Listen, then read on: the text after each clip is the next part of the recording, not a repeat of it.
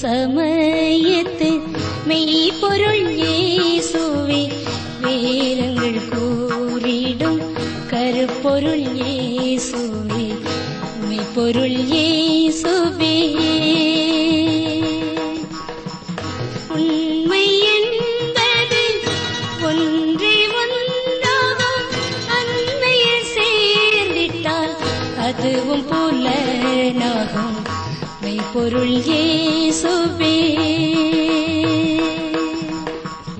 அன்பான சகோதரனே சகோதரியே இக்காலை வேளையில் இவ்வேத ஆராய்ச்சி நிகழ்ச்சிக்கு உங்களை அன்புடன் வரவேற்கிறோம்.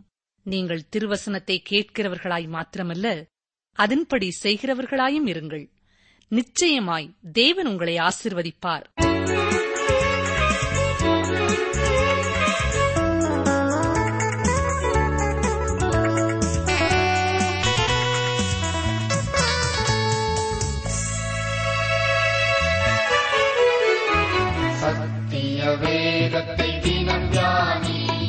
சகல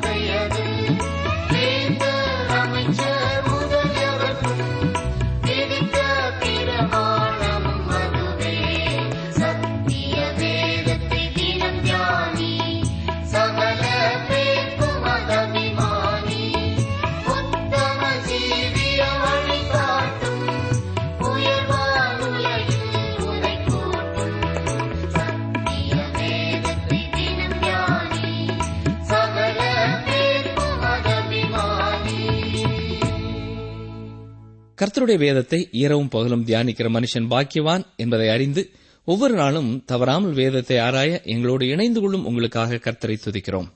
கர்த்தர் தாமே உங்கள் இருதயத்தின் நல்ல விருப்பங்களை நிறைவேற்றி உங்களை எப்பொழுதும் பூரண சமாதானத்திற்குள்ளே அவருடைய சந்தோஷத்திற்குள்ளே காத்துக் கொள்வாராக இன்று நாம் ஓசியா தீர்க்கதரிசியின் புத்தகம் பனிரெண்டு பதிமூன்று பதினான்கு ஆகிய மூன்று அதிகாரங்களையும் பார்க்க போகிறோம். ஓசியா பன்னிரெண்டாம் அதிகாரம் முதலாம் வசனத்தை பாருங்கள். இப்ராஹிம் காற்றை மேய்ந்து கொண்டற்காற்றை பின்தொடர்கிறான். அவன் நாள்தோறும் பொய்யையும் கேட்டையும் வர்த்திக்க பண்ணி அசீரியரோட உடன்படிக்கை பண்ணுகிறான். எகிப்துக்கு எண்ணெய் கொண்டு போகப்படுகிறது. இந்த வசனத்தின் பொருள் என்ன? அரபு தேசத்து பாலைவனத்தில் வீசும் கிழக்கு காற்று எப்படியோ அப்படியே அசீரியர்கள் உங்கள் தேசத்தின் வழியாக கடந்து வரப்போகிறார்கள் என்று கர்த்தர் கூறுகிறார். ஓசியா பன்னிரெண்டாம் அதிகாரம் இரண்டு முதல் நான்காம் வசனம் வரை வாசிக்கிறேன். யூதாவோடும் கர்த்தருக்கு வழக்கு இருக்கிறது. அவர் யாக்கோபை அவன் வழிகளுக்கு தக்கதாக விசாரிக்கப் போகிறார். அவன் கிரியைகளுக்கு தக்கதாக அவனுக்கு நீதியை சரி கட்டுவார். அவன் தாயின் கற்பத்திலே தன் சகோதரனுடைய குதிகாலை பிடித்தான். தன் பலத்தினால் தேவனோடே போராடினான். அவன் தூதனானவரோடே போராடி மேற்கொண்டான். அழுது அவரை நோக்கி கெஞ்சினான். பெத்தேலிலே அவர் அவனை கண்டு சந்தித்து அவ்விடத்திலும் நம்மோடே பேசினார். யாக்கோபு தன் தாயின் கற்பத்திலே தன் சகோதரனுடைய குதிகாலை பிடித்தான். இந்த வாக்கியத்தை கர்த்தர் ஏன் அனுமதித்தார் என்று சிலர் கேட்பார்கள். மருத்துவமும் மனோதத்துவமும் இன்று கூறும் உண்மைகள் இதற்கு நமக்கு விளக்கம் தருகிறதா இருக்கிறது. மனிதனுடைய வாழ்க்கையிலே அவன் கற்பத்தில் இருக்கும் நாட்கள் மிக முக்கியமான நாட்களாகும். அவனுடைய குணநலன் அங்கேதான் உருவாகிறது. எப்படி அவனது சரீரம் அங்கே உருப்பெறுகிறதோ அதுபோல அவனது குணநலனும் அங்கேதான் உருவெடுக்கிறது. தாயின் வயிற்றில் குழந்தையாக இருந்த யாக்கோபு தனது குணநலனை அங்கேயே வெளிப்படுத்த பார்க்கிறான். ஏசாவுக்கு முன் அவன் பிறக்க வேண்டும் என்று ஏசாவோடு கற்பத்திலே போராடுகிறான். ஆனால் அங்கே ஏசா வெற்றி கண்டான். அத்தனை இள வயதிலிருந்தே யாக்கோபு முதன்மையானவனாயிருக்க தலைப்பிள்ளையாயிருக்க வாஞ்சித்திருக்கிறான். பிறப்பிலே சகோதரனோடு போராடியவன் பெனியலிலே தேவனோடு போராடினான். ஆனால் அந்த போராடுதல் அவனை அர்ப்பணிப்பிற்கு வழிநடத்தி தேவன் அவனை ஆசீர்வதிக்க செய்தது. அவன் தூதனானவரோடு கூட போராடி மேற்கொண்டான் என்று வாசிக்கிறோம். எப்படி மேற்கொண்டான்? தூதனானவரை விட இவன் சிறந்த யுத்த புருஷனா? இல்லை பிரியமானவர்களே உண்மையான யுத்தத்திலே அவன் தோற்கடிக்கப்பட்டான். என்றாலும் உண்மையில் அவன் வெற்றி பெற்றான். எப்படி? தன்னை பூரணமாய் அர்ப்பணித்ததினாலே அவன் வெற்றி பெற்றான். ஆம் பிரியமானவர்களே உங்களுக்கு விருப்பம் என்றால் நீங்களும் தேவனோடு போராடலாம். ஆனால் நீங்கள் உங்களை பூரணமாய் அவருக்கு ஒப்புக் கொடுக்காத வரை நீங்கள் வெற்றி பெற முடியாது. எந்த காரியத்தை குறித்தாவது இன்று நீங்கள் தேவனோடு போராடி கொண்டிருக்கிறீர்களா? பூரணமாய் அவருடைய சித்தத்திற்கு உங்களை அர்ப்பணியுங்கள் அடிபணியுங்கள். அப்பொழுது அவர் நிச்சயமாய் உங்களை ஆசீர்வதிப்பார். ஓசியா பன்னிரெண்டாம் அதிகாரம் ஐந்தாம் வசனத்தை பாருங்கள். கர்த்தராகிய அவர் சேனைகளின் தேவன். ஏகோவா என்பது அவருடைய நாம சங்கீர்த்தனம். ஏகோவா அல்லது கர்த்தர் என்பது இஸ்ரேல் மக்களுக்கு கொடுக்கப்பட்ட தேவனுடைய பெயர். நீங்கள் எப்பொழுதும் என்னை என் பெயரின்படி அறிந்திருப்பீர்கள். நான் ஏகோவா. நான் இருக்கிறவராக இருக்கிறேன். நான் ஜீவனுள்ளவர். இந்த ஜீவனுள்ள தேவனை நினைவு கூறுவதற்கு எந்த ஒரு உருவமும் தேவையில்லை. அவருடைய பெயரே அவருடைய குணநலனை வெளிப்படுத்துகிறது. ஓசியா பன்னிரெண்டாம் அதிகாரம் ஆறாம் வசனம் வாசிக்கிறேன். இப்போதும் நீ உன் தேவனிடத்தில் திரும்பு. தயவையும் நியாயத்தையும் கைக்கொண்டு இடைவிடாமல் உன் தேவனை நம்பிக்கொண்டிரு. நாம் வாழும் இந்த நாட்களிலே சாத்தான் வழிபாடும் ஆணை ஆண் திருமணம் செய்வதும் பெண்ணை பெண் திருமணம் செய்வதும் ஒழுக்கக்கேடான வாழ்க்கை முறையும் இணைந்து சென்று கொண்டே இருக்கிறது. ஜீவனுள்ள தேவனாய கர்த்தரிடத்திலே வரும் பொழுதுதான் தொடர்ந்து அவரை சார்ந்து கொள்ளும் பொழுதுதான் தயவையும் ஞானத்தையும் கண்டுபிடிக்க முடியும். ஒன்று இல்லாமல் மற்றொன்று இல்லை. வசனம் ஏழு பாருங்கள். அவன் வியாபாரி. கள்ள தராசு அவன் கையில் இருக்கிறது. அநியாயம் செய்ய விரும்புகிறான். வியாபாரத்திலே கள்ளத்தராசு அருவறுப்பானது என்பதை கர்த்தர் மீண்டும் நினைப்பூட்டுகிறார். தேவன் ஒருபொழுதும் அநியாயத்தை உற்சாகப்படுத்துகிறவர் அல்ல பிரியமானவர்களே. வசனம் எட்டு பாருங்கள். இப்ராஹிம் நான் ஐஸ்வர்யவானானேன் நான் பொருளை சம்பாதித்தேன் நான் பிரயாசப்பட்டு தேடின எல்லாவற்றிலும் பாவமாய் அக்கிரமம் என்னிடத்தில் கண்டுபிடிக்கப்படுவதில்லை என்று சொல்லுகிறான். வேறு வார்த்தைகளிலே சொல்ல வேண்டுமென்றால் பணத்தை கொண்டுதான் எதையுமே செய்ய முடியும் என்று எப்ராஹிம் எண்ணிக்கொண்டிருந்தான். அதாவது வடக்கு ராஜ்யத்தின் மக்கள் எண்ணிக்கொண்டிருந்தார்கள். அநியாயமான முறையிலே அவர்கள் சம்பாதித்தார்கள். ஆனால் அவையெல்லாம் தேவனுடைய ஆசீர்வாதம் என்று எண்ணிக்கொண்டார்கள். ஓசியா பன்னிரெண்டாம் அதிகாரம் ஒன்பதாம் வசனம். உன்னை எகிப்து தேசத்திலிருந்து அழைத்து வந்தது முதற்கொண்டு உன் தேவனாய கர்த்தராயிருக்கிற நான் பண்டிகை நாட்களில் செய்யப்படுகிறது போல் திரும்பவும் உன்னை கூடாரங்களில் தாபரிக்க பண்ணுவேன். ஞாபகம் இருக்கிறதா? கூடார பண்டிகை என்ற பண்டிகையை கொண்டாடும் பொழுது கூடாரங்களிலே போய் வாசம் செய்து மகிழ்ச்சியோடைய பண்டிகை கொண்டாடினார்கள். ஆனால் அவர்கள் சிறையிருப்பின் பொழுதும் மகிழ்ச்சியோடு அல்ல துக்கத்தோடு வீடற்றவர்களாய் கூடாரங்களிலே தங்க வேண்டிய நேரம் வருகிறது என்று எச்சரிக்கிறார். வசனம் பத்து. அப்படியே தீர்க்கதரிசிகளோட சொன்னேன் நான் அநேகம் தரிசனங்களை அருளினேன் தீர்க்கதரிசிகளைக் கொண்டு ஓமைகளால் பேசினேன். அவர்கள் தவறிய பொழுதெல்லாம் தீர்க்கதரிசிகளைக் கொண்டு கர்த்தர் எச்சரித்துக் கொண்டே இருந்தார். பூரணமாய் அவர்களை அவர்களுடைய வழியிலேயே விட்டுவிட தேவனுக்கு மனம் வரவில்லை. வசனம் பதினொன்று பாருங்கள். ஓசியா பன்னிரெண்டாம் அதிகாரம் பதினோராம் வசனம். கீலேயாத் அக்கிரம ஸ்தலமோ? ஆம் அவர்கள் அபத்தரானார்கள். கில்காலிலே காளைகளை பலியிடுகிறார்கள். அவர்களுடைய பீடங்கள் வயல் வரப்புகளில் இருக்கிற கற்குவியல்களைப் போல் இருக்கிறது. கில்கால் குணமாக்கும் மருந்து கிடைக்க வேண்டிய இடம். ஆனால் இப்பொழுது அங்கே பாவம் பெருகியது. பன்னிரெண்டாம் வசனத்திலே யாக்கோவின் ஆரம்ப காலத்தை நினைப்பூட்டுகிறார். பதிமூன்றாம் வசனத்திலே எப்படி இஸ்ரவேலிலிருந்து மீட்டுக் கொண்டு வந்தேன் என்று கூறுகிறார். தொடர்ந்து பதினான்கு அவசரத்தை பாருங்கள். இப்ராஹிமோ அவரை மிகவும் கோபப்படுத்தினான். ஆகையால் அவனுடைய ஆண்டவர் அவனுடைய இரத்தப்படிகளை அவன் மேல் சுமத்தி அவன் செய்த நிந்தையை அவன் மேல் திருப்புவார். அளவிடப்பட முடியாத அளவு ரத்தம் சிந்தப்பட்டது. என்றாலும் பாவம் அகற்றப்படவில்லை. இஸ்ரேல் மக்கள் தேவனை விட்டு தூரம் போய்விட்டார்கள். எனவே அவர்கள் கட்டாயம் அவர்களை நியாயம் தீர்க்க வேண்டிய நிலை வந்துவிட்டது. தொடர்ந்து பதிமூன்று பதினான்காம் அதிகாரங்களை பார்க்கும் பொழுது இஸ்ரேல் ஜனங்கள் நியாயம் தீர்க்கப்படுவார்கள் என்பதும் எதிர்காலத்திலே அவர்கள் மீண்டும் மீட்கப்படுவார்கள் என்பதையும் நாம் பார்க்கிறோம். பதிமூன்றாம் அதிகாரத்தை பார்க்கும் பொழுது தேவன் இஸ்ரவேலை நியாயம் தீர்க்கப் போவது தவிர்க்கப்பட முடியாதது என்பதை புரிந்து கொள்ளலாம். வாசிக்கிறேன் ஓசியா பதிமூன்றாம் அதிகாரம் முதலாம் வசனம். எப்ராஹிம் பேசின போது நடுக்கம் உண்டாயிற்று அவன் இஸ்ரவேலிலே மேன்மை பெற்றான். அவன் பாகால் விஷயத்தில் குற்றம் செய்து மடிந்து போனான். ஜீவனுள்ள தேவனை இப்ராஹிம் சேவித்த நாட்களிலே தேவன் அவனை மகிமைப்படுத்தினார். ஆனால் பாகாலை வழிபட துவங்கின போது அவன் மறித்து போனான். இப்ராஹிம் மறித்து போனது மட்டுமல்ல தேசத்தை விட்டு வெளியேற்றப்பட்டது மட்டுமல்ல அந்த தேசமும் மறித்து போய்விட்டது. இந்நாள் வரை இன்னமும் அங்கே செழிப்பு வரவில்லை. சமாரியா பாழடைந்து கிடக்கிறது. இன்னும் அந்த பகுதிகளிலே ஒரு காலத்திலே மேன்மை பெற்றிருந்த எத்தனையோ பட்டணங்கள் மீண்டும் கட்டப்படாமலேயே போய்விட்டது. ஓசியா பதிமூன்றாம் அதிகாரம் இரண்டாம் வசனம். இப்போதும் அவர்கள் அதிகம் அதிகமாய் பாவம் செய்து தங்கள் வெள்ளியினால் வார்ப்பித்த சொரூபங்களையும் தங்கள் புத்தி கேட்க விக்கிரகங்களையும் தங்களுக்கு உண்டு பண்ணுகிறார்கள். இவைகளெல்லாம் தட்டாருடைய வேலை. மனுஷரில் பலியிடுகிறவர்கள் கன்றுக்குட்டிகளை முத்தமிடலாம் என்று இவைகளை குறித்து சொல்கிறார்கள். இது அந்நாட்களிலே காணப்பட்ட ஒரு தொழுகை முறை. பொன் கன்றுக்குட்டிகளை முத்தமிடும்படியாக ஜனங்கள் புறப்பட்டு போனார்கள். இன்றும் பலருடைய எண்ணம் ஒரு குறிப்பிட்ட பொருளையோ ஒரு குறிப்பிட்ட நிலத்தையோ முத்தமிடுவது தேவனை தொழுது கொள்வது என்று எண்ணுகிறார்கள். இன்றைக்கும் இஸ்ரவேல் தேசத்தை பார்க்க போகும் சிலர் கூட இயேசு கிறிஸ்து அந்நாட்களிலே இந்த வழியாக நடந்து சென்றார் என்று யாராவது கூறினால் உடனே குனிந்து தரையை முத்தமிடுகிறார்கள். பிரியமானவர்களே தரையை முத்திடுவது அறிவுள்ள ஒரு செயல் அல்ல.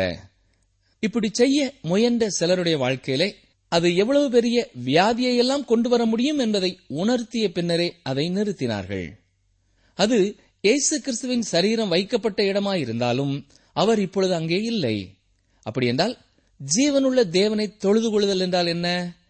நம்முடைய வாழ்க்கையே நாம் அவரை தொழுது கொள்ளுகிறோம் என்பதை வெளிப்படுத்த வேண்டும். நமது வியாபாரம் அதை வெளிப்படுத்த வேண்டும். சமுதாயத்திலே உங்கள் செயல்கள் அதை வெளிப்படுத்த வேண்டும். உங்கள் குடும்ப உறவுகள் அதை வெளிப்படுத்த வேண்டும். இவை எல்லாவற்றையும் பார்க்கிறவர்கள் தேவனை மகிமைப்படுத்த முடியும் என்றால் அதுதான் நீங்கள் செய்யும் சிறப்பான ஒரு தொழுகை. ஓசியா பதிமூன்றாம் அதிகாரம் மூன்றாம் நான்காம் வசனங்கள். ஆகையால் அவர்கள் காலையில் காணும் மேகத்தைப் போலவும் விடியற்காலையில் ஒளிந்து போகிற பனியைப் போலவும் பெருங்காற்று களத்திலிருந்து பறக்கடிக்கிற பதரைப் போலவும் புகைக்கூண்டில் ஏறி போகிற புகையைப் போலவும் இருப்பார்கள். நான் உன்னை எகிப்து தேசத்திலிருந்து அழைத்து வந்தது முதல் உன் தேவனாகிய கர்த்தராயிருக்கிறேன். ஆகையால் நீ என்னை அன்றி வேறே தேவனை அறிய வேண்டாம். என்னை அன்றி இரட்சகர் ஒருவரும் இல்லை. பிரிமானவர்களே கர்த்தருடைய வார்த்தையை கவனித்தீர்களா? ரட்சிக்கப்படுவதற்கு அல்லது முக்தி பெறுவதற்கு மோட்சம் அடைவதற்கு நீங்களே உங்களுக்கு சொந்தமான ஒரு வழியை திட்டம் பண்ணலாம்.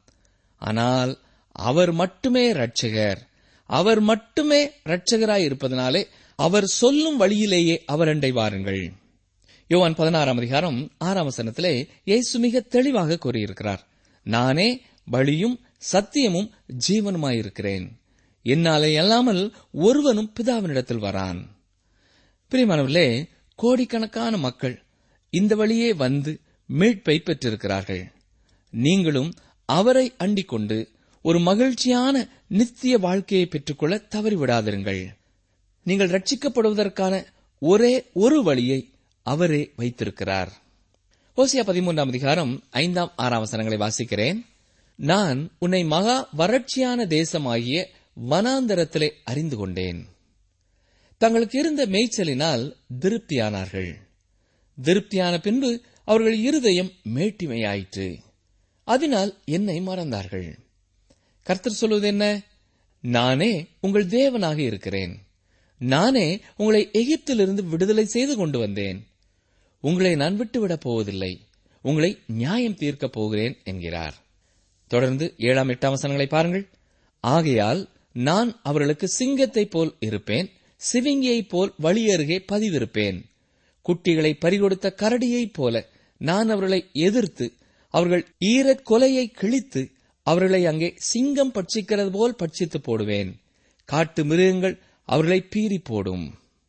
இங்கே நாம் ஒரு ஆர்வம் தரக்கூடிய ஒரு தீர்க்க தரிசனத்தின் ஒரு பகுதியை பார்க்கிறோம். தானியல் கண்ட தரிசனத்திலே தானியல் ஏழாம் அதிகாரத்திலே நாம் வாசித்தது என்ன? பாபிலோன் ஒரு சிங்கத்திற்கு ஒப்பிடப்பட்டிருக்கிறது. மகா அலெக்சாண்டரின் காலத்திலே கிரேக்க சாம்ராஜ்யம் சிவிங்கிக்கு ஒப்பாய் சொல்லப்பட்டிருக்கிறது. மேதிய பர்சிய ராஜ்யங்கள் கரடிக்கு ஒப்பிடப்பட்டிருந்தது. இங்கே ஓசியாவின் தீர்க்க தரிசனத்திலேயும் ஒரு சிங்கத்தைப் போல சிவிங்கியைப் போல பதிவிருப்பேன் என்று கூறுகிறார். கர்த்தர் உரைத்த இந்த தீர்க்க தரிசனத்தை தொடர்ந்து மிக விரைவிலே மேதிய பெர்சிய ராஜ்யமான கரடிக்கு ஒப்பிடப்பட்டிருக்கிற ராஜ்யம் அவர்களுக்கு எதிராக வந்தது. அதில் பெரும்பான்மையானவர்கள் அசீரியர்கள். குட்டியை பறிகொடுத்த கரடியைப் போல நான் அவர்களுக்கு இருப்பேன் என்றார். குட்டியை பறிகொடுத்த கரடி அத்தனை கோபம் நிறைந்ததாயிருக்கும். அத்தனை கொடூரமாய் எழும்பி வரும். ஓசியா பதிமூன்றாம் அதிகாரம் ஒன்பதாம் வசனம். இஸ்ரவேலே நீ உனக்கு கேடுண்டாக்கிக் கொண்டாய். ஆனாலும் என்னிடத்தில் உனக்கு சகாயம் உண்டு. பல வேளைகளிலே நம்முடைய வாழ்க்கையிலே நடைபெறும் காரியங்களுக்கு நாம் தேவனை குறை கூறுகிறோம். நீங்கள் ஒருவேளை அப்படிப்பட்ட ஒருவராய் இருப்பீர்கள் என்றால் இந்த வசனத்தை நன்றாக கவனியுங்கள். நீங்கள்தான் உங்களை கெடுத்துக் கொண்டீர்கள். நீ உனக்கு கேடுண்டாக்கி கொண்டாய் என்றுதான் கூறுகிறார். நீ இருக்கும் நிலைமைக்கு காரணம் நீயே என்கிறார். என்றாலும் தேவனிடத்திலே உங்களுக்கு உதவி கிடைக்கும். அவர் உங்களுக்கு உதவி செய்யக்கூடியவராய் இருக்கிறார். ஓசியா பதிமூன்றாம் அதிகாரம் பத்தாம் பதினோராம் வசனங்களை வாசிக்கிறேன். எனக்கு ராஜாவையும் அதிபதிகளையும் ஏற்படுத்த வேண்டும் என்றாயே இப்போதும் உன்னுடைய எல்லா பட்டணங்களிலும் உன்னை ரட்சிக்கும் ராஜா எங்கே? உன் நியாயாதிபதிகள் எங்கே? நான் கோபத்திலே உனக்கு ராஜாவை கொடுத்தேன். என் உக்கரத்திலே அவனை எடுத்துக்கொண்டேன். ஞாபகம் இருக்கிறதா? இஸ்ரேல் ஜனங்கள் மற்றவர்களைப் போல தங்களுக்கும் ராஜா வேண்டும் என்று கேட்டபொழுது தேவன் சவுலை கொடுத்தார். உண்மைதான். ஆனால் கோபத்தோடுதான் அவனை அவர்களுக்கு ராஜாவாய் கொடுத்தார். மட்டுமல்ல உக்கிரத்திலே அவனை எடுத்துக்கொண்டேன் என்றும் கூறுகிறார். வடக்கு ராஜ்யத்தின் கடைசி ராஜாவான ஓசையாவை எடுத்துக்கொண்டார். தெற்கு ராஜ்யத்திலிருந்து தேவனே சிதேக்கியாவையும் எடுத்துக்கொண்டார். எதனால் எடுத்துக்கொண்டார்? தனது உக்கரத்திலே எடுத்துக்கொண்டார். அதுதான் பிரியமானவர்களே நியாய தீர்ப்பு ஆரம்ப நாட்களிலேயும் அதுவே தேவனுடைய நியாய தீர்ப்பாயிருந்தது முடிவிலும் அதுவே தேவனுடைய நியாய தீர்ப்பாயிருக்கிறது ஓசியா பதிமூன்றாம் அதிகாரம் பதினாறாம் வசனம். சமாரியா தன் தேவனுக்கு விரோதமாக கலகம் பண்ணினபடியால் குற்றம் சுமத்தப்பட்டதாயிருக்கும். அவர்கள் பட்டயத்தால் விழுவார்கள். அவருடைய குழந்தைகள் மோதியடிக்கப்படும். அவருடைய கற்பவதிகள் கீறப்பட்டு போவார்கள். பிரிமானவர்களே தேவனுடைய நியாய தீர்ப்பின்படி இந்த வார்த்தை இவ்வாறே நிறைவேறியது. இன்றும் சமாரியா பாழாய் கிடக்கிறது. இப்பொழுது நாம் ஓசியா பதினான்காம் அதிகாரத்துக்குள்ளே கடந்து செல்கிறோம். எதிர்காலத்திலே தேவன் இஸ்ரவேலரை ரட்சிக்கப் போகிறார் என்பதை இது தெளிவாய் காட்டுகிறது. ஓசியா பதினான்காம் அதிகாரம் முதலாம் வசனம் இஸ்ரவேலே உன் தேவனாய கர்த்தரிடத்தில் திரும்பு. நீ உன் அக்கிரமத்தினால் விழுந்தாய். மிக தெளிவாக அவர்கள் சிறையீர்ப்பிற்குள்ளே செல்லப் போவதற்கான காரணம் அவருடைய அக்கிரமம் அவருடைய பாவம் என்பதை தெளிவுபடுத்துகிறார். மூன்றாம் வசனம் அசீரியா எங்களை ரட்சிப்பதில்லை. நாங்கள் குதிரைகளின் மேல் ஏற மாட்டோம் எங்கள் கைகளின் கிரியையை பார்த்து நீங்கள் எங்கள் தேவர்கள் என்று இனி சொல்ல மாட்டோம் திக்கற்றவன் உம்மிடத்தில் இரக்கம் பெறுகிறான் என்று சொல்லுங்கள். பிரியமானவர்களே இன்றும் பலர் தங்கள் திறமையை தங்கள் தாளந்தை வணங்கிக் கொண்டிருக்கிறார்கள். தங்கள் ஞானத்தை வணங்குகிறார்கள். தாங்கள் செய்யும் பணிகளை வணங்குகிறார்கள். அவர்களால் எதையெல்லாம் செய்ய முடியுமோ அதையெல்லாம் வணங்குகிறார்கள். அப்படி செய்கிறவர்கள் அஞ்ஞானிகள். இன்றும் எத்தனை கிறிஸ்தவர்கள் கர்த்தர் மேல் வைக்க வேண்டிய நம்பிக்கையை வையாமல் தங்கள் நம்பிக்கையை பணத்தின் மேலும் மனிதர்கள் மேலும் வைத்திருக்கிறார்கள்? வசனங்கள் நாலு முதல் ஏழு வரை வாசிக்கிறேன். ஓசியா பதினான்காம் அதிகாரம் நான்கு முதல் ஏழு வரை. நான் அவர்கள் சீர்கேட்டை குணமாக்குவேன். அவர்களை மனப்பூர்வமாய் சிநேகிப்பேன். என் கோபம் அவர்களை விட்டு நீங்கிற்று. நான் இஸ்ரவேலுக்கு பனியைப் போல் இருப்பேன். அவன் லீலி புஷ்பத்தைப் போல் மலருவான் லீபனோனைப் போல் வேரூன்றி நிற்பான். அவன் கிளைகள் ஓங்கி படரும். அவன் அலங்காரம் ஒலிவ மரத்தினுடைய அலங்காரத்தைப் போலவும் அவனுடைய வாசனை லீபனோனுடைய வாசனையைப் போலவும் இருக்கும். அவன் நிழலில் குடியிருக்கிறவர்கள் திரும்புவார்கள். தானிய விளைச்சலைப் போல செழித்து திராட்சை செடிகளைப் போல படருவார்கள். அவன் வாசனை லீபனோனுடைய திராட்சரசத்தின் வாசனையைப் போல இருக்கும். அவர்கள் சீர்கேட்டை கர்த்தர் குணமாக்குவேன் என்று கூறுகிறார். என்னை விட்டு அவர்கள் பின்வாங்கி போனார்கள். சீர்கெட்டு போனார்கள். ஆனாலும் நான் அவர்களை குணமாக்கப் போகிறேன். மீண்டும் அவர்களை பூரணமாய் சிநேகிக்கப் போகிறேன். என் கோபத்தை அவர்களை விட்டு விலக்கி விடுவேன் என்கிறார். வசனங்கள் எட்டு ஒன்பது. இனி எனக்கும் விக்கிரகங்களுக்கும் என்ன என்று எப்ராஹிம் சொல்லுவான். நான் அவனுக்கு செவி கொடுத்து அவன் மேல் நோக்கமாயிருந்தேன். நான் பச்சையான தேவதார் விருட்சம் போல் இருக்கிறேன். என்னாலே உன் கனி உண்டாயிற்று என்று எப்ராஹிம் சொல்லுவான். இவைகளை உணரத்தக்க ஞானம் உள்ளவன் யார்? இவைகளை கிரகிக்கத்தக்க புத்தி உள்ளவன் யார்? கர்த்தருடைய வழிகள் செம்மையானவைகள். நீதிமான்கள் அவைகளில் நடப்பார்கள். பாதகரோ வென்றால் அவைகளில் இடறி விழுவார்கள். இந்த எட்டாவது வசனம் வேத புத்தகத்தில் உள்ள அருமையான வாக்கியங்களிலே ஒன்று. இது ஒரு வெற்றியின் சங்கீதம் என்று கூறலாம். இது எதிர்காலத்திலே எப்ராஹிம் என்ன சொல்ல போகிறான் என்பதை கர்த்தர் கூறுகிறார். இறுதியாக தேவன் வெற்றி சிறக்கப் போகிறார். அன்பு வெற்றி சிறக்கப் போகிறது. இப்ராஹிமை பார்த்து கர்த்தர் என்ன சொன்னார்? இப்ராஹிமே நான் உன்னை எப்படி கைவிடுவேன் என்று கூறினார். அவர் கைவிடாதவர். தேவனை விட்டு பாகாலை பொன் கன்றுக்குட்டியை வணங்க திருப்பினதினாலே கர்த்தர் அவர்களை சிறையிருப்பிற்கு அனுப்பப் போகிறார். என்றாலும் இறுதியில் அவரே அவர்களை மீட்டெடுக்கப் போகிறார். அப்பொழுது எப்ராஹிம் மக்கள் இஸ்ரேல் ஜனங்கள் எனக்கும் விக்கிரகங்களுக்கும் எந்த தொடர்பும் இல்லை என்று கூறுவார்கள். பிரிமானவர்களே உலகத்திலே பாவங்கள் எவ்வளவு பெருகிக் கொண்டு சென்றாலும் இறுதியாக கர்த்தர் வெற்றி சிறக்கப் போகிறார். அதிகமான மக்கள் ரட்சிக்கப்பட போகிறார்கள். ஸ்பர்ஜன் என்னும் கர்த்தருடைய ஊழியக்காரரின் விசுவாசமும் இதுதான். இன்று உலகத்தை நாம் எட்டி பார்க்கும் பொழுது நமக்கு அந்த நம்பிக்கை பிறப்பது கடினமானதாய் இருக்கிறது. இன்றைக்கு உலகத்திலே திருச்சபை சிறுபான்மையானதாய் காணப்படுகிறது. கடந்த காலத்திலே தேவன் எண்ணற்ற மக்களை ரட்சித்திருக்கிறார். ஞாபகம் இருக்கிறதா? நினைவே மக்களை தேவன் ரட்சித்தார். மீண்டும் அவர்கள் பாவத்திற்கு திரும்பின பொழுதுதான் அவர்களை நியாயம் தீர்த்தார். ஆனால் எதிர்காலத்திலே எண்ணற்ற மக்கள் கர்த்தரிடமாய் திரும்புவார்கள். மகா உபத்திரவ காலத்திலேயும் பலர் கர்த்தரிடமாய் திரும்புவார்கள். ஆயிர வருட அரசாட்சியின் காலமும் ரட்சிப்பின் காலமாய் மாறப்போகிறது. தேவனே வெற்றி சிறக்கப் போகிறார். அன்பு வெற்றியடைய போகிறது. இன்று தேவன் மகிமையாக தனது ரதத்திலே வலம் வருகிறவராயிருக்கிறார். அவர் சக்கரத்தின் கீழே மாட்டிக்கொள்பவன் பரிதாபமானவன்.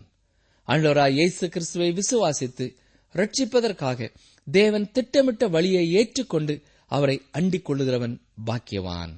ஜெபிப்போமா? எங்களை நேசிக்கிறங்கள் அன்பின் ஆண்டவரே இஸ்ரவேல் ஜனங்களை நீர் தண்டித்தாலும் எதிர்காலத்தில் நீர் அவர்களை சேர்த்துக் கொள்ளப் போகிறீர். அதற்காக உமக்கு ஸ்தோத்திரம் ஐயா உமக்கு ஸ்தோத்திரம். இன்றைக்கும் உமை விட்டு தூரம் போயிருக்கிறவர்களை நீர் நியாயம் தீர்க்கிறீர் எச்சரிக்கிறீர் தண்டிக்கிறீர்.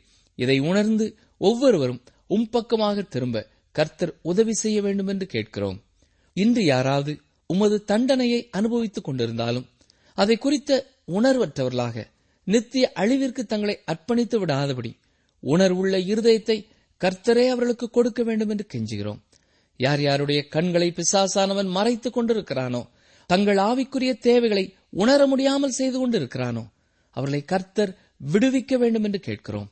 உம்முடைய அன்பிற்காக உமக்கு ஸ்தோத்திரம் ஆண்டவரே உமக்கு ஸ்தோத்திரம். உம்முடைய இரக்கத்திற்காக உமக்கு ஸ்தோத்திரம். உம்முடைய நீடிய பொறுமைக்காக உமக்கு ஸ்தோத்திரம். உம்முடைய நித்திய விடுதலைக்காகவும் உம்முடைய நித்திய ஜீவனுக்காகவும் நாங்கள் நன்றியோடுமை துதிக்கிறோம் ஸ்தோத்தரிக்கிறோம். மீட்பர் இயேசு கிறிஸ்துவின் நாமத்தினாலே ஜெபிக்கிறோம் பிதாவே. அமேன் நீங்கள் தொடர்பு கொள்ள வேண்டிய எமது முகவரி வேத ஆராய்ச்சி டி டபிள்யூ ஆர் தபால் பெட்டி எண் நூற்று முப்பத்தி நான்கு திருநெல்வேலி இரண்டு தமிழ்நாடு.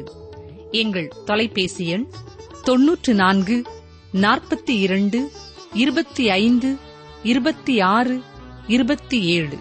மற்றும் ஒரு தொலைபேசி எண் ஒன்பது ஐந்து எட்டு ஐந்து நான்கு ஆறு பூஜ்ஜியம் நான்கு ஆறு பூஜ்ஜியம். எங்கள் இமெயில் முகவரி Tamil DTP at radio eight eight two dot com.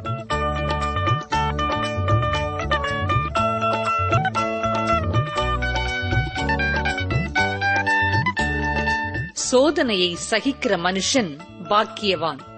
அவன் உத்தமன் என்று விளங்கின பின்பு கர்த்தர் தம்மிடத்தில் அன்பு கூறுகிறவர்களுக்கு வாக்குத்தத்தம் பண்ணின ஜீவ கிரீடத்தை பெறுவான்.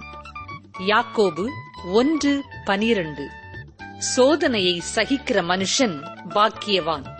அவன் உத்தமன் என்று விளங்கின பின்பு கர்த்தர் தம்மிடத்தில் அன்பு கூறுகிறவர்களுக்கு வாக்குத்தத்தம் பண்ணின ஜீவ கிரீடத்தை பெறுவான். யாக்கோபு ஒன்று பனிரண்டு.